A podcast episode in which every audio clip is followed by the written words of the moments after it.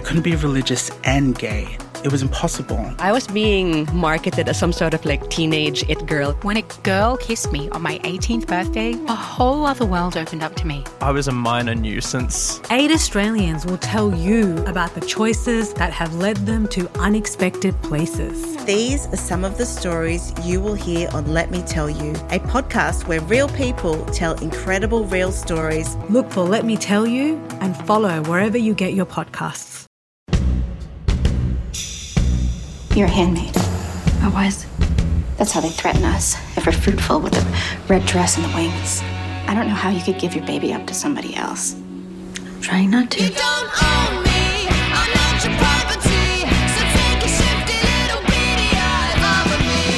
women are finding their own way of expression through utilizing that costume in their own way.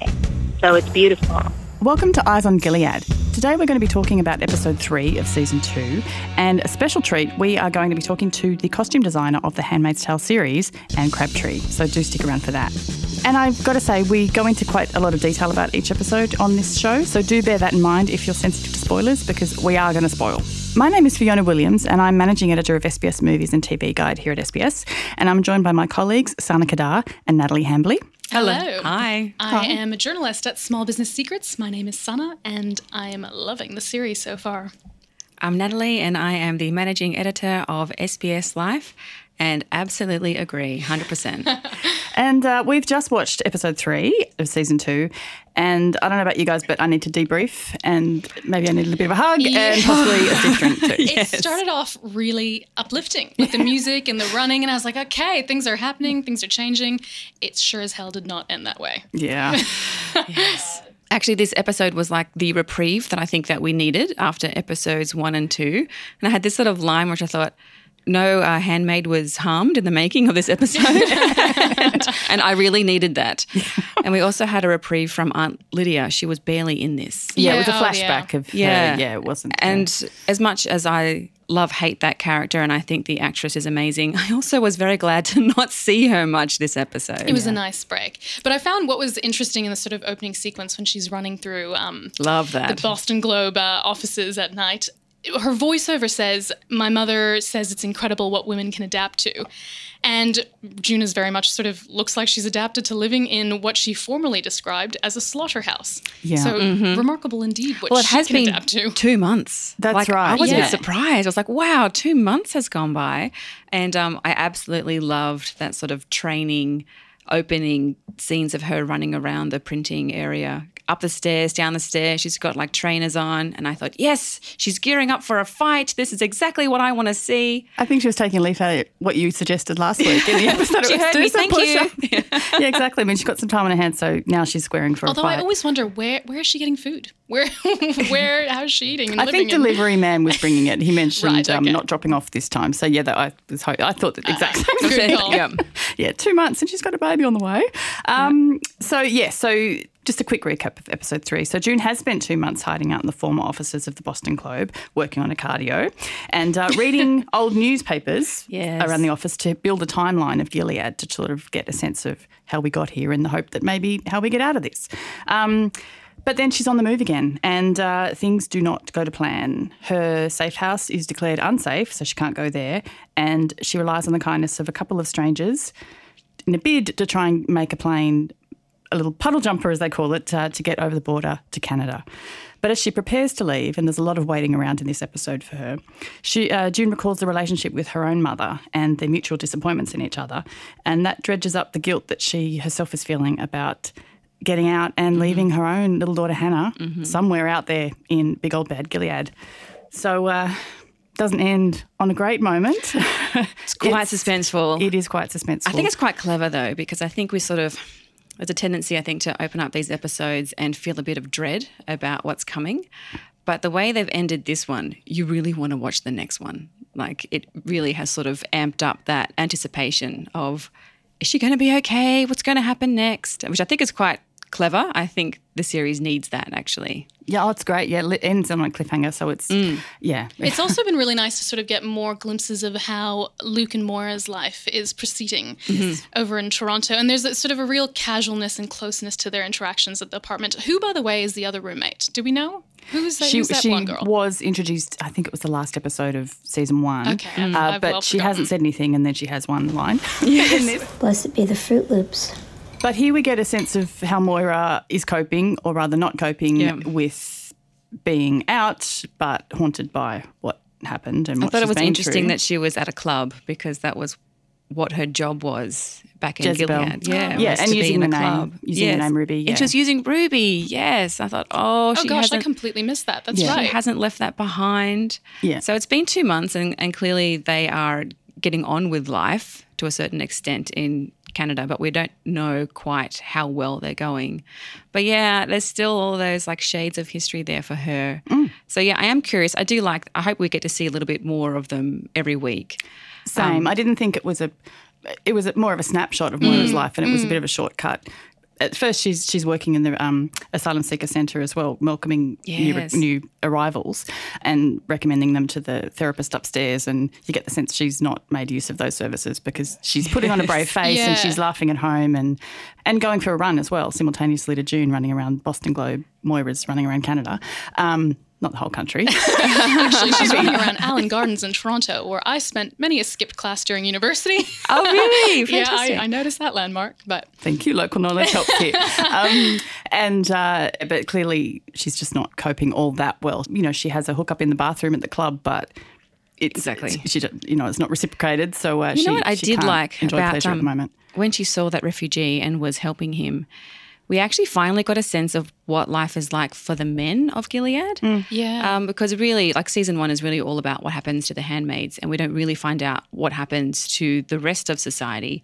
And we finally have got a bit of a glimpse of what it's like to be a man in that world. And the guy that she was helping, he said that um, he got turned into a, a guardian, which was kind of their version of the army and having Mm. to enforce violence, really. And he was traumatized by it. And I thought, oh, so that's what's happened to some of And he was a gay men. man as well. and then had Yeah. to Yes. hang his, you know, college sort of boyfriend on, on the wall, which is which is awful. And actually, I really liked how that scene was filmed because the camera sort of stayed on Moira and Mm. her reaction while he was, reca- you know, saying his story, and the way she flinches as he talks was just so.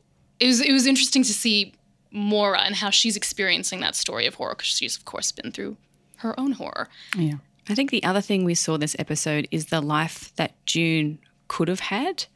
Yes. um, Ah, which yeah. was the what do they call them? The Econo people. which is such a, so weird, right? Why, why? Yeah. I mean, that comes from the book, but I don't know what that's. Like it's not flattering, is it? no one wants to be that. But I think I'm assuming that's what the life for her would have been like if she hadn't tried to escape with her daughter. Yeah, and she remarks it like uh, about that in her voiceover. She says, "Oh, so this is where I could have ended up if I was an adulteress, if I had played my cards right, if I had known I had cards to play," which was kind of really scary. And what a think about. depressing life, though. You know, like it's not really a great option either. Look, they're all bad options, and I certainly don't kind of want to rank them from best to worst because they're all awful. But it was a very, it's a very drab life. Like she entered into the home of one of the men who was helping rescue her, and you sort of really get the the feeling that that no one feels safe there. They feel like they're watched all the time.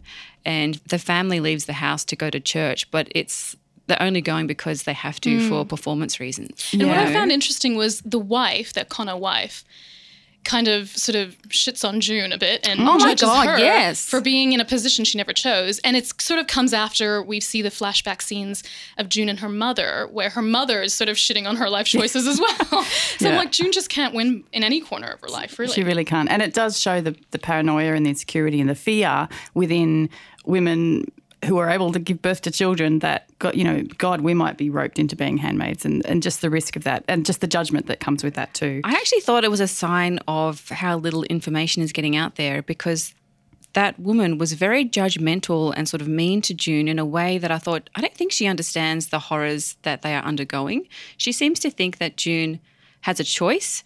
Like she says to her that, I just can't imagine having to give up my baby. I think I would die first. And I thought, do you do you realize they're getting their eyes plucked out and they're getting like mm. maimed and tortured? Yeah, and it's not a voluntary. Yeah, if you knew what they were going through, I don't think that you could treat them like that. And so I'm thinking, is But this equally, who's talking about it? yeah, because So- they have no free press. We know that. Yeah. You know, so I think And- maybe and they don't in, know. In series one, where the presentation when the the Mexican dignitaries were coming over Mm. and, and June had to play the good handmaid and, and make presentations. So, you, you know, imagine all the press is, we like, we're doing this for, for country, love Yeah. of country. That's actually interesting because um, the guy who sort of picked her up from that shed full of signs and eventually took her back to his place, on the way, you know, as he was about to rescue her, his phone buzzed and he said, Oh no, the safe house isn't safe. Mm. And I thought, Ah, a phone. Why are there not more contraband phones flying around here? Because in a couple of flashbacks, we've seen June handling an iPhone. So clearly, this is sort of a contemporary, near future setting that we're in. And in social media, obviously, the book was written far before social media became a thing. But it just, I thought, hang on, it actually, if this was um, perhaps a more real representation of the Mm. current era in which we live, social media would be a thing, helping Gilead both sort of keep track of who's done what and get information on people, but then also helping people who've escaped perhaps contact their loved ones. And but any, anyways, they haven't sort of explored that, that region. Down. I was like, like totally agree, and I think um, really they've sort of missed a great chance because for the last two months, June and Nick could have been sexting the whole time. oh, that would be great to watch. um, and just to place it in a timeline as well. I mean, we had the Friends episode last week to, to suggest a, a level of time and an iPhone. Um, and this week, uh, in a flashback, June mentions that she wanted to marry Jordan Catalano from uh, My So Called Life. So that sort of places her age a little bit. Which She'd be. I have to say, placing my age, I had to Google and I was like, who's, who's All that? right. yeah, I'm actually not sure either. I'm showing my age here. Oh, yeah, that was Jared Leto's character in um, in My So Called Life. Yes, I've since realised. Uh, but of course, in the middle of this episode is June's relationship with her own mother, Yes. um, Mm. and how much that informs her and the woman that she became, and what she owes to her mother. The complicated relationship they have that she has to reconcile if she hopes to Mhm. get her head straight in this in this crazy world. I felt so bad for her because her mother, like in this episode, she, which was a, a flashback before June was about to get married to Luke, and um, Mm. And her mother was so disapproving of her life choices. She disapproved of the job she had, which like she was really rude about. um, and Being editors, also she you know called it you're basically looking at other people's work for typos. Yes, I was "Oh, like, way to present it in the worst light that's possible. a bit reductive. Uh, okay, mum, thanks. Well, her mother, you know, was an, an abortion doctor and like a supercharged agitator and activist in the community. Um, Which I think is a return to a storyline from the book as well. yeah, I believe so. I didn't I'm, finish it. As I'm, I'm sort of actually reading it now, but only halfway through. so slowly getting there. can't rush these things. Um, and when we see her take June as a child to a, um, a ceremonial burning of the names of rapists, Mm. uh, so that was a supercharged moment. And her mother's friends are unimpressed with June's career until. It, it's mentioned that she did a blog for what was the website that she did? I don't know. There's Oh, something that impresses that them. But basically, like her mother is such a feminist activist that I don't think June could ever meet up to her expectations. Yeah. But I think it adds a layer of guilt for June because when she's going back, she says like my mother saw this. She knew Yeah, this. She knew this was coming, and her mother was annoyed with her for not protesting enough, for not fighting enough, and for just having this nice life. But It was a despite her distraction fight, to get married. we still find out sort of what happened to her mother in We a do. flashback, and we see her photo flash up, Mm-hmm. and she's in the colonies. In the colonies. And so, you know, her feminist fight hasn't worked out very well for her either. Yeah. Which just leaves June with so much guilt, you know. Now she's seeing like her daughter's been taken away, her mother's in the colonies.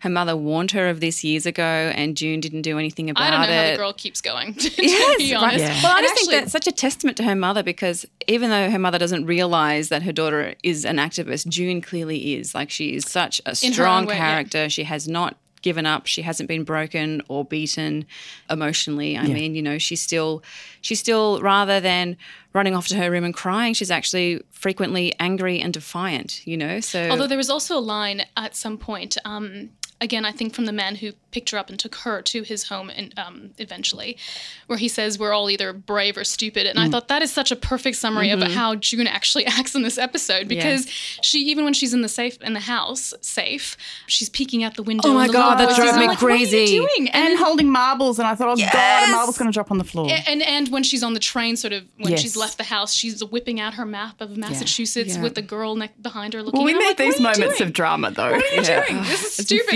Is no brave. yeah.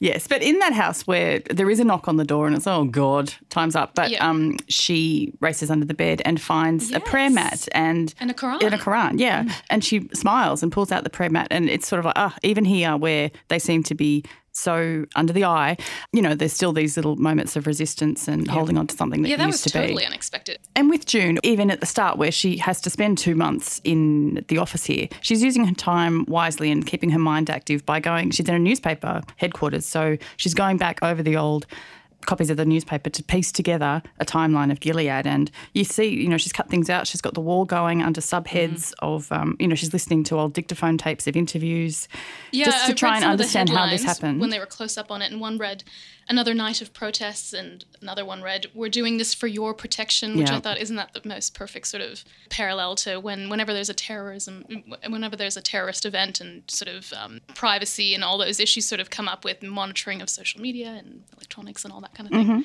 Even on on a smaller scale, sort of in, in health legislation and whatnot, you know, for for your own benefit, and things can be framed that way so that people might be more amenable to Yeah. to a change. But what like I really loved this sequence because I think uh, if there was a message for the viewers in this episode, I think that's where it was, which was June's going back and she's now looking at all the signs they missed.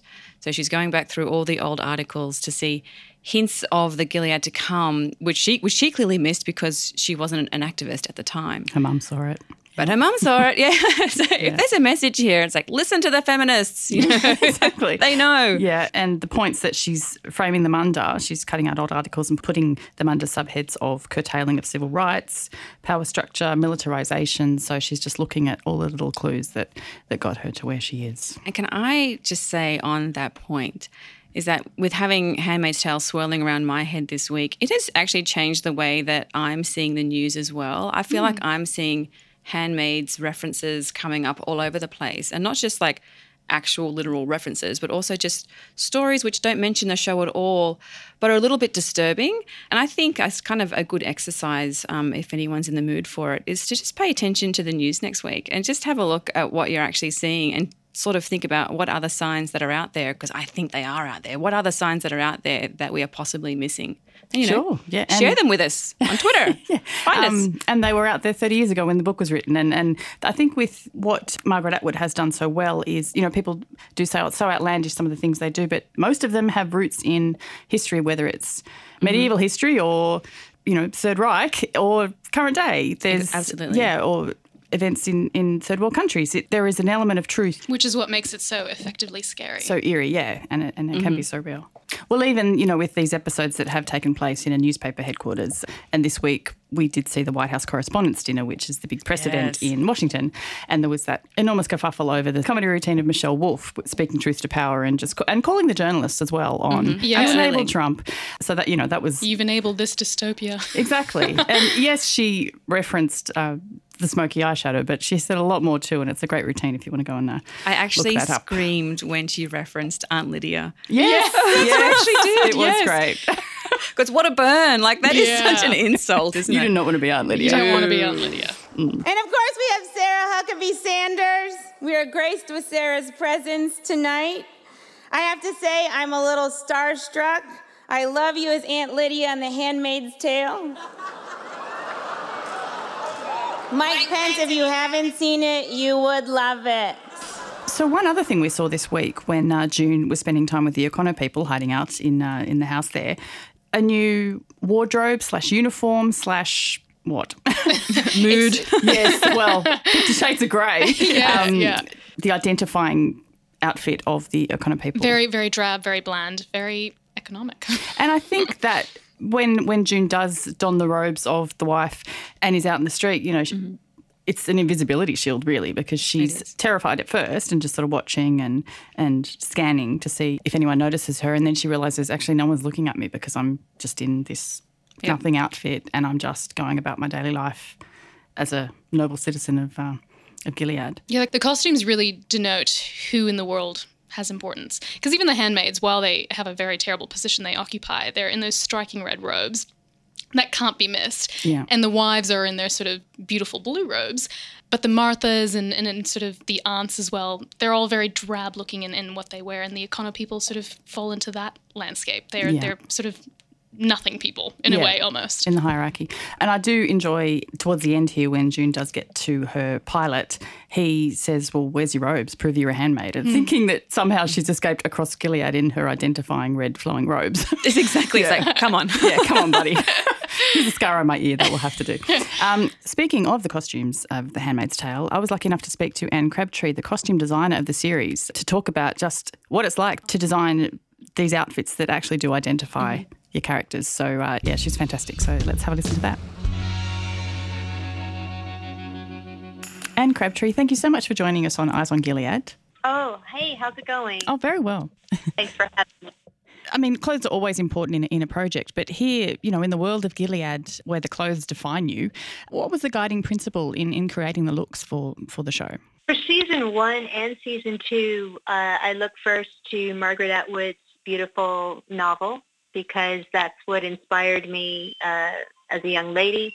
That's why I took the job, and it is the beautiful construct from which all stories and costumes come. So that's the first place. And then from there, you know, there's tons of research, obviously from historical clothing, but also I look to nature and paintings that inspire certain environments and even, you know, current clothing and industrial clothing for Gilead. All of those seem to come up all the time with every new section or storyline.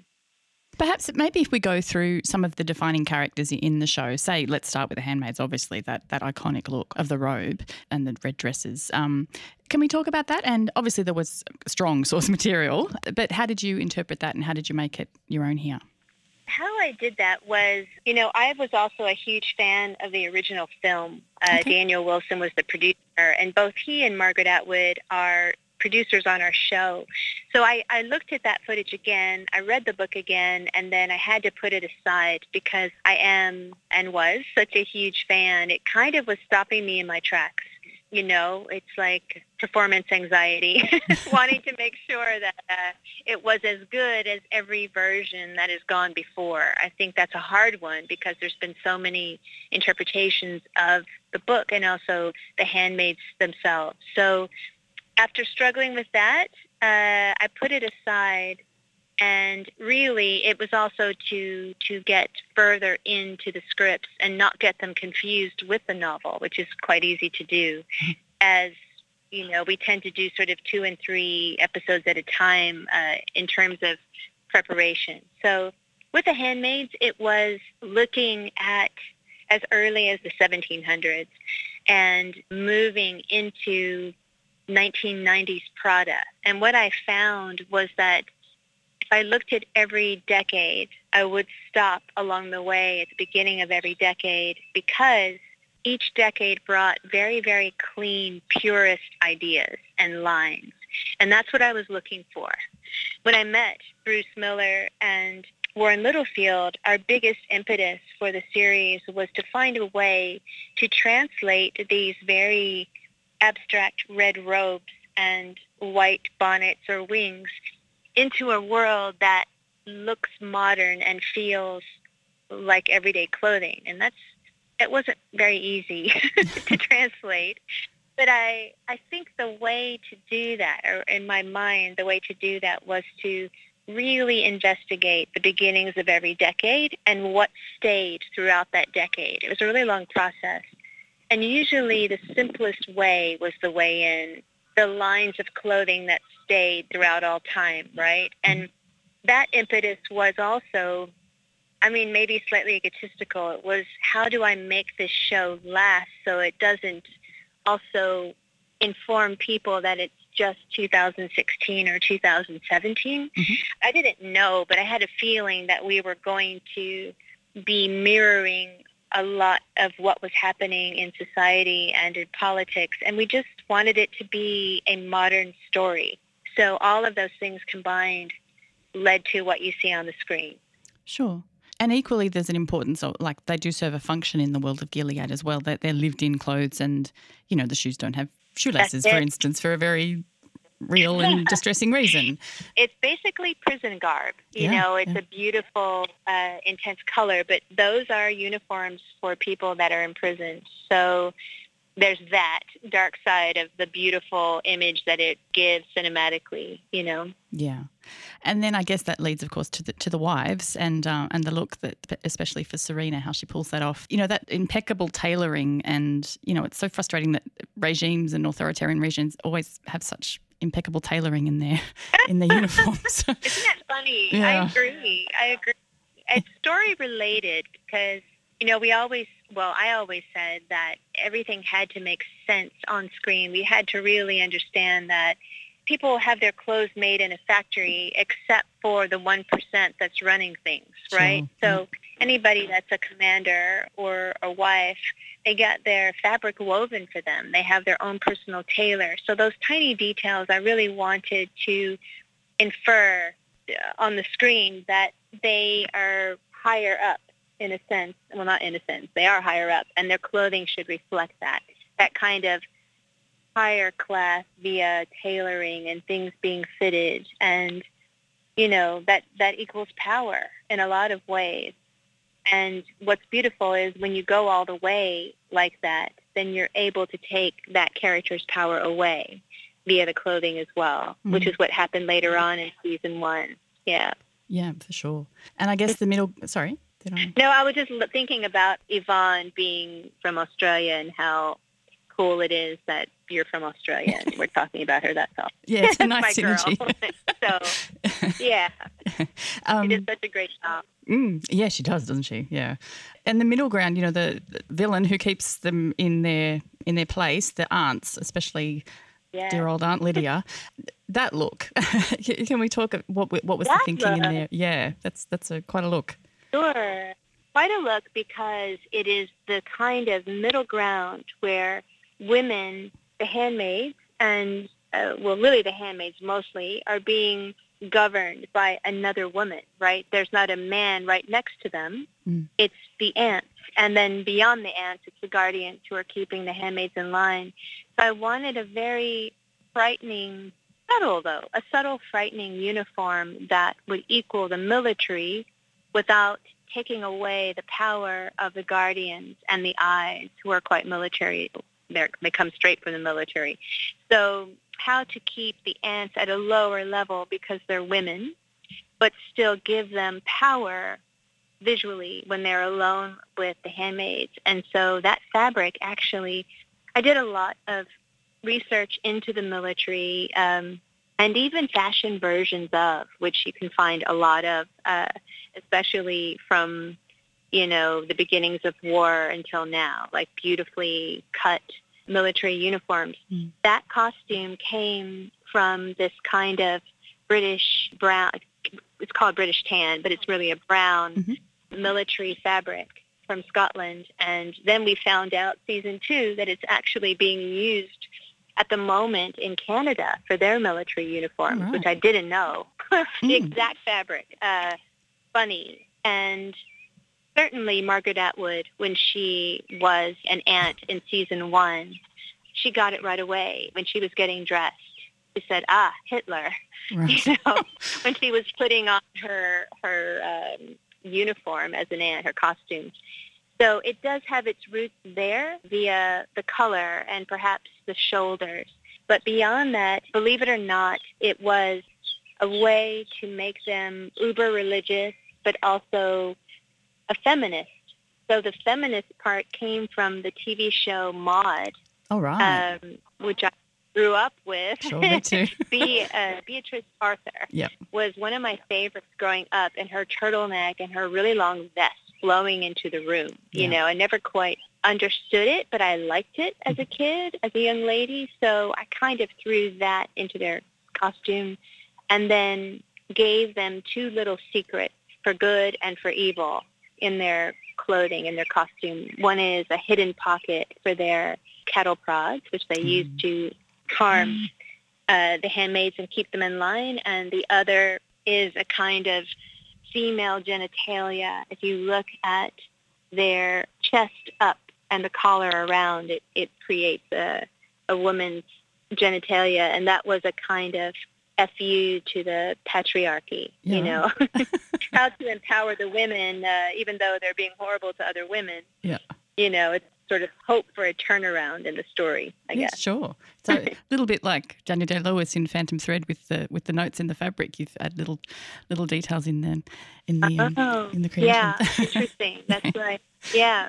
And of course, the costumes themselves have tipped over into real world settings, and um, the handmaids in particular, they're a powerful symbol of, of protest. What's that like, sort of seeing um, your interpretation of the handmaid outfit being used in, in real world settings?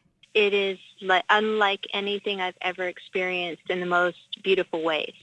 It's surprising and it humbles me and it is something that I was hired to do as a costume designer for a particular story that I was quite inspired by by Margaret Atwood for that to be used in the story to subjugate women and to have women turn that around and use it for protest for their voices personally and collectively is such a an incredibly beautiful outcome one that I would have never ever expected I don't think anybody did Mm. but I would be lying if I said it wasn't incredibly amazing each time I see that happen. I'm so proud, and I'm also smart enough to know that it's not all me. You know, this has taken on a life of its own, and women are finding their own way of expression through utilizing that costume in their own way.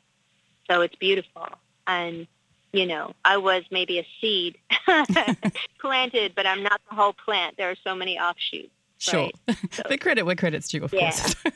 That's it. Thank Yeah. you. and on the flip side, I mean, I don't know if you saw in the in the news, and I know this had absolutely nothing to do with the show, but I have to ask you that lingerie line of sexy handmaids inspired knickers that made headlines last week. What did you make no, of that? No, my friend, my friend who did the first couple episodes, Mark White, is the production designer and one of my dearest best friends, and he texted me and said, "WTF?" You know, like what is going on? And Yeah. I, I've just been busy, so I haven't investigated, but it's funny, it's so crazy, and uh, the answer is I don't know. I haven't looked at it yet. Yeah. it seems wrong uh, on the surface. Maybe it's a, an inside joke, and I'll I'll know that when I read it. You know, but Sure. it's funny. Yeah, you could not get more removed from the underwear in the show. and of course, now we're in season two, and there's already a much more of a connection to the real world. And, you know, now June is out. What challenges has that posed for you? You know, she's very ceremoniously burned the robe. Yeah, that was cool. Yeah. That was uh, very Phoenix-like and um, beautifully empowering uh, visually. You know, it was it was time, right? In the story, it's time to to start a new chapter, and the easiest way to do that is to ceremoniously burn everything that you knew prior. Yeah. It's a religious moment on the spiritual religious moment on screen. So listen, it, it opened up so many different worlds and to- so many different stories and it just made me excited for what was to come. It was painful, I'm not going to lie, because it takes forever to make, you know, that whole costume is hours and hours and hours. I mean, just the, the wings alone takes hours and days, actually, weeks. And so uh, that was painful, uh, you know, but I had to get over that because the story is remarkable. So it's um, it's thrilling. It's it's freedom for your lead and and what may come and the journey that she embarks is at the beginning of a new season. I mean, what could be better than that, you know? Yeah.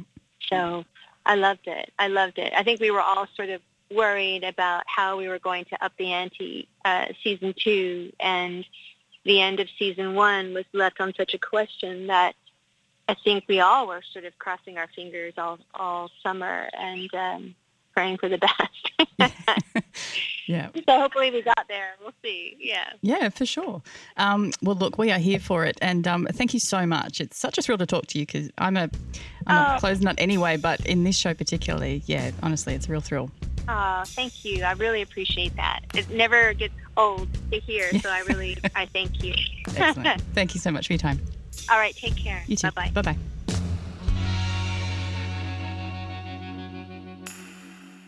Well, I kind of say that if we are interviewing people from The Handmaid's Tale, can we just put in a request for Max Max, Minghella. I did a little bit of a deep dive on him last week because I couldn't help myself. Um, You're joining me in the yeah, I am totally there with you. I was relieved to find out that he's actually 32. He looks so young. I thought he better not still be in college. But 32, thank you. Um, actually, his dad is quite famous. Oh, yes, Anthony Minghella. Anthony Minghella, yeah, who um, wrote and directed The English Patient. His sister also works in sort of the film industry. Yeah. Like he's coming from like a multi Oscar winning household. So he's got some acting chops behind him. Um, what I did find funny, I saw an interview with him. First thing is that um, he calls Elisabeth Moss Lizzie. Lizzie. Well, that, that's how She sort of she Lizzie, signs yeah. off on It all of her Instagrams and the rest too. It just feels so wrong. In my mind, she's Ms. Moss. Elisabeth. Um, well, she's taken over the uh, Instagram account For of Hulu. the Handmaid's Hulu over the past week, which Yes. has got some great behind the scenes, especially of the uh, iconic singlet and the blood streaked yeah, yep. aftermath exactly. of cutting off the ear. So what's going to happen next, guys? Oh cliffhanger. boy, cliffhanger. Of course, it was too good to be true. She couldn't really be leaving to freedom quite yet, could she? Yeah, well, we do have another 10 episodes to go. It's And I'm surprised more people, we haven't actually seen more people die in this episode that helped her. Because every time someone was coming to help her, I was like, oh, this nice man's about to get it. Mm. And the pilot obviously does, but Yeah.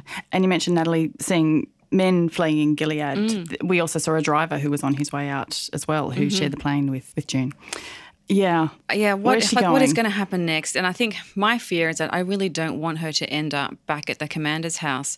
But I kind of feel like she sort of has to, otherwise we don't see them again, Yeah. and we need to see them again. So, but in my in my dreams, the next episode will open with. Nick arriving and um, taking out all those three guards and whisking her off to safety. But, you know, the show's not done yet. Well, I also thought um, Luke's first line in this episode was that there's military exercises along the border. So I'm thinking, hopefully, maybe I know it's not them because they shot the pilot. That these are Gilead guards that came in there at the end, but you know maybe they're close enough to the border that there might be some. And he remarks it's like 1775 again. And I was like, what happened in 1775? I sort of I went to Google that because I was like, that's not when the White House was burnt down. My North American history needs some refreshing. And that's actually when the American Revolution Mm. first started and kicked off, and the rebellion sort of started in Massachusetts. So that's what he was referring to when it's 1775 again. Yeah. Thanks, Google. but I was going to say, as, as the plane's about to take off and, and the camera's sort of on her as she's sort of saying her voiceover about letting go of Hannah um, Mm. and hoping, you know, having done the best she Yeah. could. And she's sort of making peace with that decision as she's about to take off. It kind of reminded me of the first episode when she's about to be hung, and again, the camera's on her as she's tearing up and Yeah. making peace with the end of her life. And both times, it's sort of, oh, hang on, that's not what's happening. Mm-hmm. Tricked you. Mm-hmm. It's so painful It's to a roller coaster. It really Yeah. is, and the music as well. The way it triggers things in mm-hmm. you, and and how it just sounds like moaning sometimes and it, it like just it's I would like It's to interview the music director it really is Yeah. yeah. and the Nick theme as well that the Nick music comes in you know usually when they're about to get it on but um or I I, tell me, tell me more. Had a musical theme. I actually hadn't noticed that No. at all. No tell us. Quickly Pay up Spotify. um, but and then I realised it comes in here, but Nick's not there, and it's sort of like I guess it's the theme of when something there's an opportunity or something going askew, and it's not quite on the the path of. Gilead. Something it's a little something to the side, and it's here when she takes the path off in her grey outfit and is running randomly.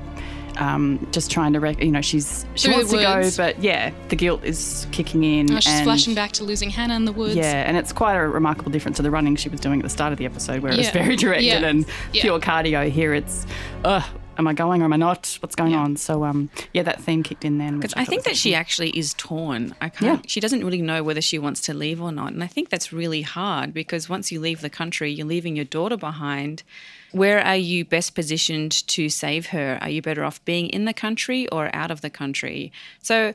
As she was leaving, I don't think that she was quite at peace with that decision, though she was trying Mm. to get there. Struggling to make Um, peace. Yeah, so now I'm very nervous about what's going to happen. Yeah. Well, I next mean, episode. if she's captured, ordinarily she might go to the colonies, but she is a pregnant handmaid. Exactly, she has it on her side. I don't think that's her fate quite yet. She does ever. have the option because those guys were killing pretty quickly and they weren't taking a lot of time to interrogate. And I thought they could just shoot her very, very fast before they even realize that she's pregnant. So I wonder whether she'll have to show her belly to save herself. She has the option of not saving herself, which is Mm. what that O'Connor wife was getting towards. I wouldn't be able to give up my baby. I would rather die first. And I Mm. thought Yeah. the episode has ended with her having that choice of how is she going to handle this. Anyway, it's all a bit much. it is. It always is. Well, thanks for letting us talk this through. Uh, we hope this helped you as much as it's helped us. We're going to be doing this every week, every time a new episode drops at SBS and SBS On Demand every Thursday. And after Handmaid screens on SBS Thursday nights, we're also premiering a new drama called Next of Kin, which stars Archie Panjabi, who you may know from The Good Wife or Bend It Like Beckham, as a woman dealing with her radicalised nephew in London. That's also available at SBS On Demand. Thanks for your response to this show. We're, we're loving hearing um, your responses to it. tweet Uh, us, Yeah, feel free. us. And uh, do feel free to leave a review and give us a rating wherever you get your podcasts from. We, we love to see what you think. You might also like some other SBS podcasts we do. There's a, a weekly recap of The Good Fight, The Good Fight podcast, hosted by Dan Barrett and Sarah Malik. And our weekly movies and TV podcast, The Playlist, hosted by myself and my colleague Nick Bassine. For more on The Handmaid's Tale, you can head to SBS Guide, where we've got episode recaps and full coverage. And if you'd like to follow us on social media, you can find me on Twitter at anything but Fifi. I'm on Twitter as well at Sana underscore Qadar, Q A D A R. and I'm on Twitter as at Natalie Hambley. And our producer is Dan Barrett, and audio and mixing by Jeremy Wilmot. Thanks for listening.